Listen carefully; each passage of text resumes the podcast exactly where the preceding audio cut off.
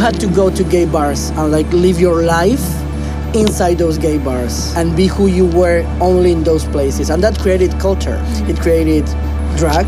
It felt liberating. I think like humanity needs a new way of thinking masculinity. Drag kings, queens, and queens exist all over the world. Everywhere there are queer people who think, fuck it, I'm sick of gender norms. There's a lot that connects drag artists worldwide. And at the same time, it's a little different everywhere. How drag is lived and can be lived is determined by the context. Family, friends, politics, and social norms shape the art and life of drag artists. Did you know that trans people had their own language in this country? I was really a queen of Argentina. I am Taina, and in drag, Maria Moschus. I'm from Germany, but I took my first steps as a drag performer in Buenos Aires, Argentina.